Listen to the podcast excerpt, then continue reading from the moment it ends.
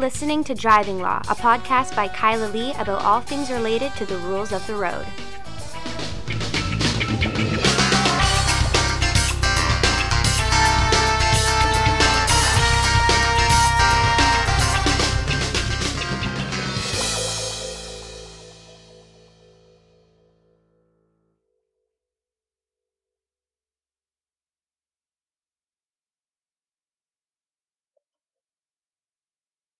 Hello, and welcome to another episode of Driving Law. I am Kyla Lee at Acumen Law, and with me, yet again, my co-host, Paul Doroshenko.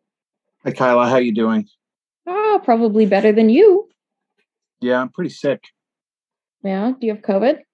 I've tested myself twice. I haven't tested myself today. I'm going to test again. Um, but I've been um, not going into the office. Yesterday, I went into the office and I was locked away in a separate space. And then I just came back home and I was in bed and I slept at least five hours during the day yesterday. Yeah. Feels like a really bad summer cold, and Mhm. I'm heavily medicated. okay. Well, that's not so bad. It's not great. Well, I mean, compared to the you know alternative of having actual COVID.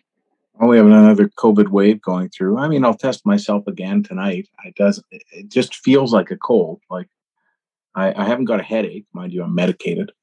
Um, my sense of taste is the same as a cold. My, you know, clogged up nose and confused and fatigue is the same as a cold. So, who knows? Maybe I have COVID. If I do, I will infect my entire family, and hopefully, I won't infect the people at work. Another person, Leo, who works with us, um, had similar symptoms a few days ago, and he too tested himself and never got a positive COVID. So I think it's a, I think it's a, it's a man cold. It's a man cold. Oh well. Can't believe you haven't been admitted to hospital.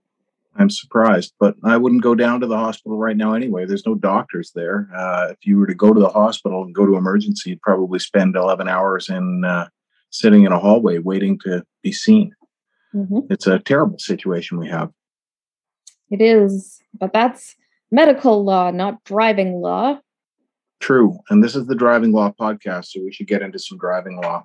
Yes. Well, I thought we would start by talking about an Ontario Court of Appeal decision. It's about a month old, um, but it's very interesting because it's driving law slash murder. Well, yeah, it's it's not it's not as connected to driving law as some of them, but uh, interesting case. Regina and Cohen, um, the uh, Andrew Cohen and Edward Witt uh, are gambling, and they're depressed guys, and their life is not going great. I guess that's lots of people these days. I don't know.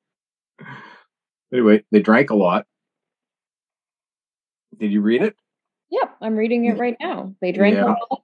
Yeah, and they decided to go for a drive, and there was discussion about suicide. Yep.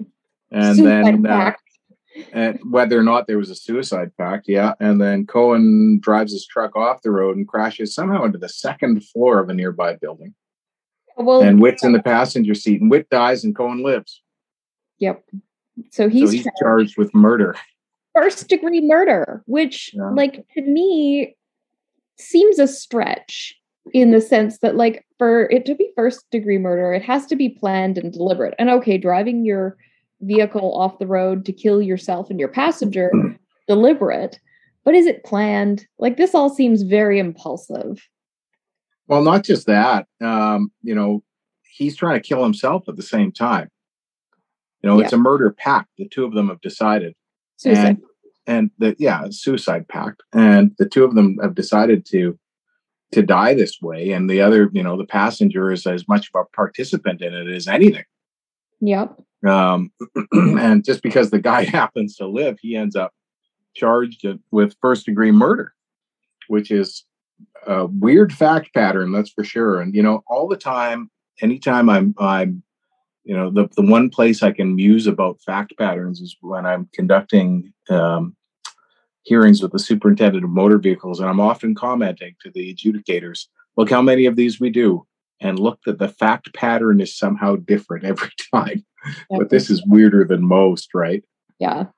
in any event He didn't end ahead. up. Cow- Cowan didn't end up convicted of first degree murder. he did end up convicted of of second degree murder, which fits. Makes to be a, second degree murder. Um, and he was sentenced to life in prison, 10 years, no parole. Um, and he appealed. And the reason for the appeal is very Very interesting. Yeah.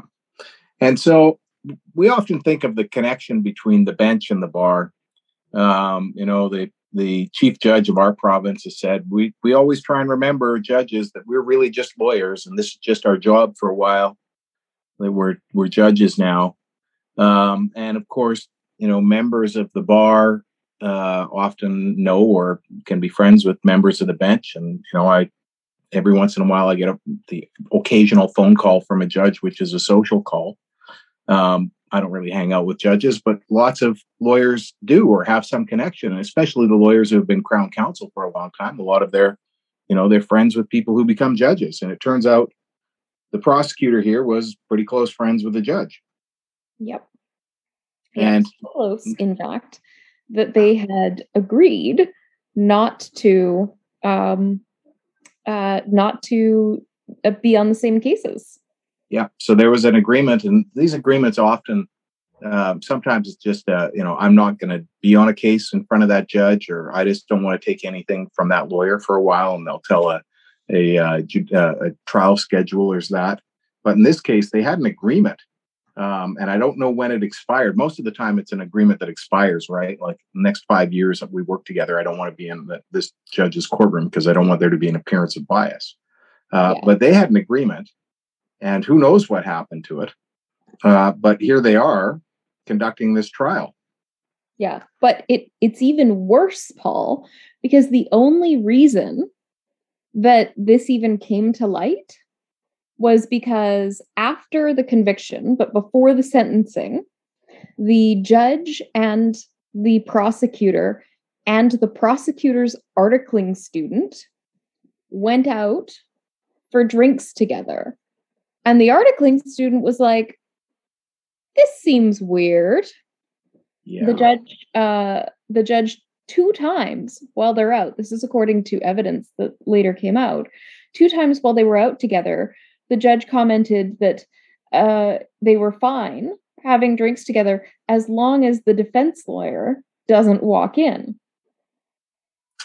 yeah, that's not good. I didn't see that, but oh, yeah and the judge also said to the prosecutor and the articling student that she had asked other judges about the defense lawyer before the trial began.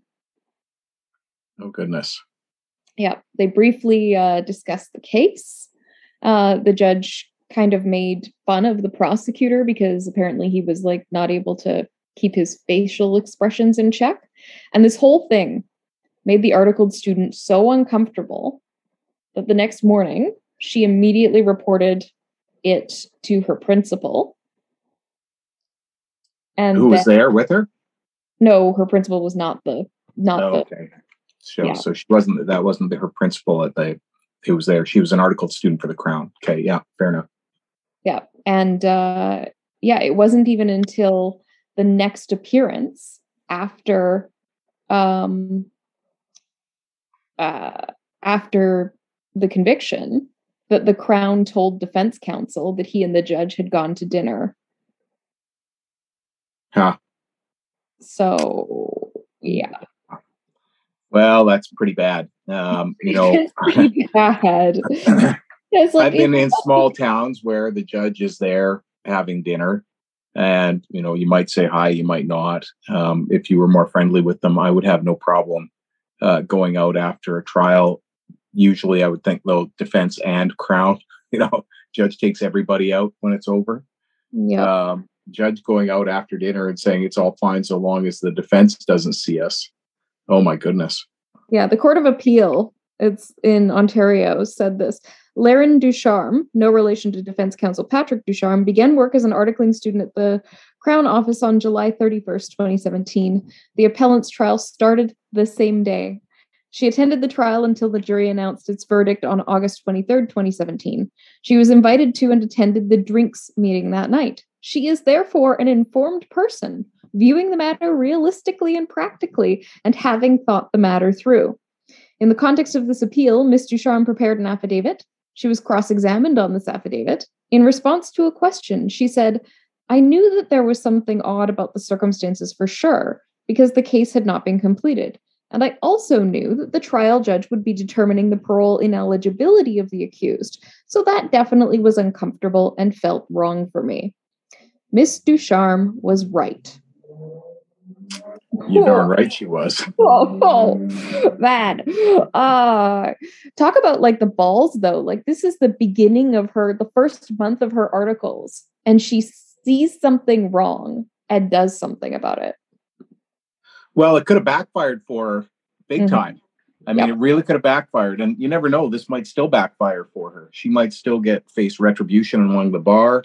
Um, you know, there may be prosecutors who don't like this. Who knows? I mean, you you and I are looking at it and saying a right-minded person would think that this is the appropriate course of action that she t- took, but a lot of people might chastise her for it. Yeah, and there is, you know, uh, a thing that many people call like the finest traditions of the bar, where what one might refer to as the old guard, um, where the old guard thinks things are okay that others would not.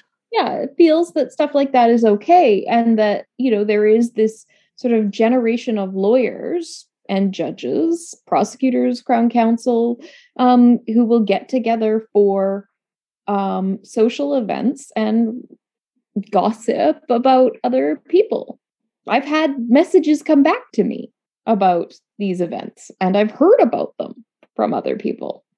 Yep, I know. So, you know, if you're if you're a judge and you're listening to this podcast and you're, you know, off before your trial in the back room going, "Hey, have you ever had so and so in your courtroom before? What are they like?" You you probably shouldn't be doing that. No judges listen to the podcast, so problem solved.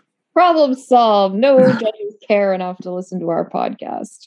Well, they don't care about what we have to say. I'm sure they care enough about lots of things and probably care about this. But, um, but you know, this this raises an important point too, which is like, you know, what what it takes for a determination that a judicial actor was biased, even though in this case there was a conviction that was found by a jury.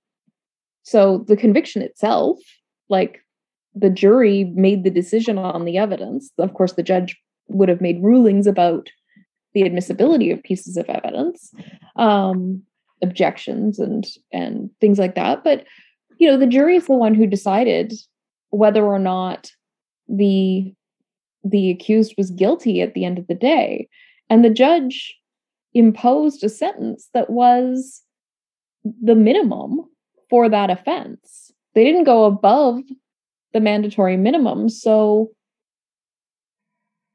jury made the decision and where's the wrong? Um, yeah. yeah. I mean, I, I, I think the wrong is pretty clear and, and any reasonable person looking at it would think that there's a problem. And that's what the court came to the conclusion. Um, I'm just surprised that the Crown argued it, that they didn't just concede it. You know, that, that, there had to have been an uh, affidavit filed to get this moving, right? She wasn't yeah. just put on the witness stand. No, there was an affidavit from the articled student. Yeah. So you would think the affidavit would have been sufficient. At that point, you know, what are they going to do? They're going to go talk to their the prosecutor who ran it, and what's he going to do? He's going to confirm, yeah, that's what happened. Mm-hmm. And you would think at that point they would have said, okay, well, you guys screwed up terribly here and we've got to uh, we've got to concede this appeal. Yeah, fair enough. But they they ran it to the court of appeal, which is I mean hugely embarrassing for the judge. Yeah, um, and um, Judge Kelly A. Gorman at the uh, Superior Court of Justice sitting with the jury. Yeah, it is. Uh, it's embarrassing for the judge, also embarrassing for the prosecutor, especially because he got suspended from work as a result of it. Yeah. Well, and you know, putting an articled student through this, this is just not fair. I mean, having to have her come and and uh, provide, you know, go through that. And it doesn't look like she testified at the Court of Appeal. It was in the factum, was it, or did she testify? She testified at the Court of Appeal. Yeah. So she was cross-examined on the affidavit. Yeah, she was cross examined on her affidavit. And that's why the Court Yeah. of Appeal concludes by saying she was right. Yeah. It was wrong. Um, anyway, very cross-examination by Crown. a murder a murder in a car that leads to a finding of judicial bias. You don't see that every day. No, that's a pretty rare one. Weird. speaking, speaking of appeals, there's also another appeal out of Alberta involving a um, uh, careless driving charge. Uh-huh. So this one didn't quite go in the uh, accused's way. So No. yeah. Um, this involved a uh, police officer with the Calgary Police um, who was driving a pickup truck who ran over a jaywalking pedestrian twice. I don't know quite how you do that. Um, Yeah. That's what I don't understand. Um, but the I- I don't think that's fleshed out in the case, is it? I don't know. Yeah. it's explained a little bit. So um, uh, Lawrence Mooney, Officer Mooney, um, is driving and he drives over this guy, Evangelos Lagudis, while reversing into a curbside parking spot. So he's essentially like parallel parking, runs over this guy. You'd think he'd be good at this, being a police officer, but no. Thinks he's hit a snowbank, doesn't bother to like get out and check. So he pulls forward and then starts to reverse back and runs over the guy a second time. This happened to a girlfriend of mine. Really? She was a kid. Yeah, she was a kid. Colette. She was uh, playing behind her parents' car in the driveway. She's like playing jacks or something like that. And her mom backed up, ran over her legs. She screamed. Her mom put it back into gear and drove forward, ran over her legs again. She was sure. fine. She was fine, just scratched up, bruised, and probably sore.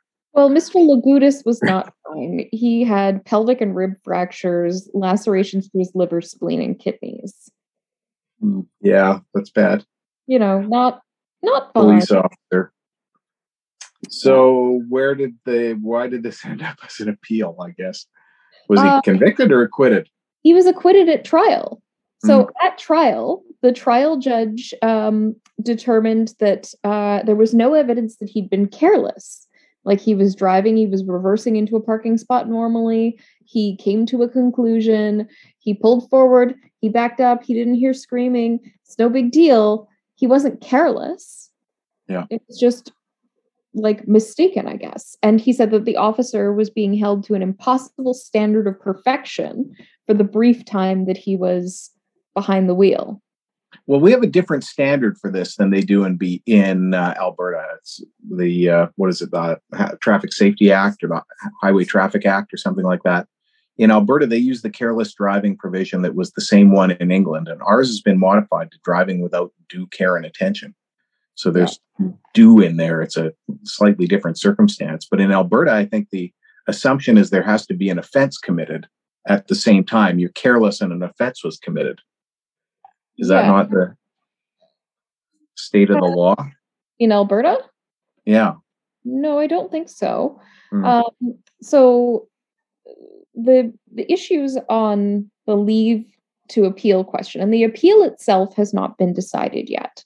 So this is only whether or not the crown has a right of appeal, um, which they were granted. Um, and he was convicted under section 115 sub 2 of the Traffic Safety Act and sections 41 2 and 32 of the Rules of the Road regulation. Which are don't back up af- over somebody and then drive forward over them again. Uh, so, Section 115 of the Traffic Safety Act provides that a person shall not drive a vehicle on a highway in a manner that constitutes driving carelessly. And the offense of careless driving in Alberta consists of one, that the accused has driven in a manner prohibited by the legislation, and two, the conduct must be of such a nature that it can be considered to be a breach of uh, of duty to the public and deserving of punishment. So yeah, you do have to like do something that violates a rule of the road as set out in the rules of the road regulation. Or any other legislation with respect to driving, I think. Yes. so I, I you know, there, there there's carelessness that's not necessarily violating a rule of the road. Yeah. And so there's like an unanswered question apparently in Alberta about whether the Crown needs to prove blameworthy conduct on the part of the accused. Um, in, of course, in all of the other provinces, um, we, you know, like in BC, that's blameworthy conduct isn't isn't required. It's just a lack of care and attention. But Alberta has always required somebody to actually be blameworthy for their conduct on the road. So we often discuss it as a negligence offense that has to be proven beyond a reasonable doubt in BC. In Alberta, yeah. it seems to be there has to be an offense that was committed. At least that's the way. And I don't think it's just Alberta. There's other provinces that that mirror this this wording. Yeah, I mean, I think it's interesting that there that there is an element of of blameworthiness required in Alberta. This will be a very interesting case to see. Um, how it it's, it's a low standard of blameworthiness, is my understanding. Like, sure, yeah. but still, like, I mean, we we see people in BC here convicted of driving without due care and attention for doing something that isn't necessarily blameworthy. Like, for example, you know, turning left and not shoulder checking and hitting somebody. Um, you know, that's not blameworthy. It's just not careful. And well, there's one guy who was convicted for looking down at his radio at a bad time. Yeah. And causing yeah. escalation. How do you know that the child's going to run out in front of your car when, you know, when you look down to adjust the radio station, right? Like you can't know those things. I don't know if he over a child. But then again, there's also cases, there's also case law in BC that says, look, if you were if you were diligently doing something and you made a bad a bad uh, a boo boo a bad, yeah. A bad I mean, well, no, no. You, you, I mean, you're driving along and you you make a, a tactical error. Something doesn't work out, and as a result, you end up in a situation that's that's uh, unsafe or even causes an accident. I mean, we we all make mistakes when driving. It's it's whether or not you're paying attention as you're doing it. Yeah. Or or not not showing any care and attention to other people on the road. If you're showing care and attention to other people and you end up with an accident, doesn't mean you drove without due care and attention. Is what I'm saying. No, but I don't know. I think you know there is some merit in the idea that there has to be some standard of blameworthiness because the consequences for the driving without due care or the careless driving offenses, you know, yeah, it can be a, a fine but oftentimes it's a fine and a lengthy driving prohibition. And there are recent cases, even out of BC, where it's not just a fine and a lengthy driving prohibition, but it's also a fine and a lengthy driving prohibition and some jail time. Ridiculously long driving prohibition with respect to that woman who was convicted of over crossing the road, the senior yeah. up in Terrace or Smithers, wherever that was. Exactly. Yeah. So I don't know. I think this case out of Alberta might be very interesting to watch because if the Alberta Court of Appeal is attempting to reconcile disparities in the law, here's the other thing why this is important. If it's attempting to reconcile disparities in provincial statutory provisions that are aimed at the same type of conduct on the road, but are worded differently and thus given different interpretations, but are but is looking to the interpretations in other provinces to reconcile that, it may end up being a case that goes to the Supreme Court of Canada on an issue of national importance. That's interesting. It's possible. I wonder if we'll ever hear what happens of it. you know, because this is it, right? The Court of Appeal has just sent it back. So no, no they haven't on this question. No, no, no. They haven't sent it back. It's this was an application to to grant leave to appeal. Okay, yeah, yeah, yeah. So the Court oh, of Appeal yeah, is permission to the Crown to appeal. Mm-hmm. It was a one judge panel. It'll be a three judge panel at the hearing. Yeah, okay. All right. Sorry. Yeah, I misunderstood. That's correct. Yeah. Well, makes sense. So maybe they're setting it up. Uh, or maybe they're looking at it and saying, here's the case that we need to sort out this issue of whether or not we have to have some offense committed or other blameworthy conduct and how do we resolve this and it's a important thing because careless driving provisions are used a lot more than they ever were. Mm-hmm. Think how many 144 1A, 144 1B tickets we defend in a year compared to a few years ago. And it's it's you know, we've been I've been defending tickets for 22 years and and you've been doing it for 10 or 11 and it's really the numbers are up. There's no doubt about it. Yeah. So, I've actually been doing it since I was a summer student because I had this lawyer in the office who wanted me to defend their ticket. wasn't me. Uh, it's privilege. Not for 144 1A. No, not for 144 1A, but I've been You defending. defended my ticket, but you weren't a student. You were a lawyer. no, I was a summer student. No, no, you were you were a lawyer. You were it was well Yep. into my lawyerly into your lawyerly career. No, no, no, no. It was my very first time in traffic court. Look, now you're now you're you're revealing so much information that your client could be identified as me. You said, Um, you, you said I defended your ticket. I, uh, I, I, I've decided you're going to waive privilege on it. I don't know. It was a long time ago, and you did a great job, and uh, and the police officer didn't show up. Yeah, exactly. You benefit from the presumption of innocence. So all you Yeah. are is an innocent man. Yeah, it's funny because I ran into the police officer after he gave me the ticket a few months later, and he knew me and I knew him. And I said, "Why did you give me that ticket?" And he said, "What?" I said, "You gave me a ticket." He hadn't even looked at me. He didn't Shriver me. He he took my license, and it just didn't click in his mind. Really, that was you. I didn't even think of it. So good luck on ID. Yep. Good luck indeed. Maybe that's probably why he didn't show up. Anyway, he's a very nice guy, and I'm sure he had something else that was more important than my red light ticket. I was innocent. I'm I believe you were innocent. I a hundred percent believe your story if you pay me to believe it. Not quite how it works. I, Anyway. I don't remember the facts of your case in any way, shape, or form. So Going to traffic court every day. The ridiculous driver of the week. The week. The week. The week. The week. um, bad drivers. Traffic court. It's time ridiculous for driver of the week. Yeah. you don't sound so excited.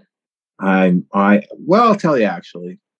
I look for the ridiculous driver of the week and I always send you some. And you know, the uh sometimes over the course of the week I found some really hilarious ones. Sometimes I found some that are not so hilarious and are in between, and I'm wondering whether or not you'll choose them. And often you find some that are better. Uh, but I will tell you, when I started looking this week, you know, I have my normal search terms. Mhm. I hadn't just found one during the course of the week uh, with the Google alerts and things like that that I use. And it was really depressing. The stories that are out there right now, so many bad accidents, people hurt, um, just gruesome things. And and I've just got to say, um, you know, everybody who's thinking about heading out on the road, encourage everybody else to drive safely because I think in our this period of the pandemic, people are not um, being very careful and it's causing lots of bad accidents. So that's why I'm not excited about it. But now I want to know who you picked, if it was one you found or if it was one I found. It was um uh it was one that you picked. And It was uh the drunk driver uh who drove through police tape at an active crime okay, so that one was pretty funny. Yeah, I mean, you, you had like the the Porsche that was speeding a lot, 177 miles per hour. Eh, Porsches go fast. Like it's Yeah. that. That to me is not ridiculous. I mean, 177 miles per hour is very fast. But still. 285 kilometers an hour. But yeah, this crime scene one's pretty funny. And but this is the second one we had. Remember a little while back we had somebody who, who drove into a crime scene like there was a it was an active crime scene. Like there was a a, a person holed up in a house and there was tape all over the place and she was drunk in a golf cart and drove into the crime scene. Yep. Well, this is a Sioux Falls, North Dak- South Dakota man, um, Joshua Rome, uh, who got charged with DWI, reckless driving. Plus, he had a bunch of outstanding warrants from Iowa, so you know he's making good choices. Um, Yeah. and uh, there was an an officer involved shooting that was being investigated on the I 29 interchange. And uh, the whole area was cordoned off by police tape. There were officers everywhere. There was like a huge police presence. And- police cars, you can imagine all over the place with Oh, yeah. lights going. Yeah. Just, the whole shebang. And here comes Joshua driving at a high rate of speed through a parking lot, through the police tape. The cops are yelling at him, Stop, stop, stop. And eventually he does slow down and comes to a stop, basically in the middle of the crime scene. Yeah, like right in the spot where they, like right in the middle where they're they the spot they've got cordoned off that they're taking photographs of and doing all the measurements. To, I mean, where he parks his car. at it's least kinda- taking to gather evidence. It, it kind of makes me think of Leslie Nielsen and Police Squad. He looks like the nicest guy in the world uh, in his photo. Very Yeah. friendly mugshot. he does. He does look nice. So, Yeah. you know, he gets points for um seeming to be a good guy. Well, being you know friendly looking. You know, I mean, that's those guys who have like the tattoos and and and white supremacy tattoos on their foreheads. I run into those those ones each week when I'm looking for the ridiculous driver, and I never pick them. I saw this guy's friendly face, Joshua And he- Rome, and I he- thought, eh, just a mistake. Other than the big like shit shit eating grin that he's got on his face, like there's not actually a lot of um like he doesn't look drunk. Like his face isn't flushed, his eyes are not bloodshot. No, he looks fine, and I think they just said cheese when he they took his photo. It's not a shit eating grin. Shit eating grin. He's just a friendly guy. Okay. Hey, Josh, just give us a big smile for your for your Yeah. mugshot here. Josh, Yeah. I hope you're not a fan of uh of the podcast because you won't like being featured. But I well, it's interesting because there's every so many all these mug shots all over the internet. You know, Gordon Campbell's mug shot and that. And you wonder if you could ever live it down once you've got a mug shot on the internet. My gosh, it's like it's talk about ruin your life. Any job you're looking for, they're googling you. Yep. I guess you know there there are still options to be self-employed and a TikTok star. Hey, how's your TikTok going? Good. I'm Yeah. popular on TikTok, I guess, for you know, for lawyers on TikTok. There you go. There you go. Um, some, pe- some people don't like you on TikTok. I noticed they don't like that. They think that it's wrong. They were going to send it to your employer. okay. Well, they can they can go right ahead. I'm uh, I'm just fine with that. Um so yeah, that's our podcast. If you have any need to get in touch with us, you can find us online at vancouvercriminallaw.com or give us a call at 604-685-8889 and tune in next week for another exciting episode of Driving Law.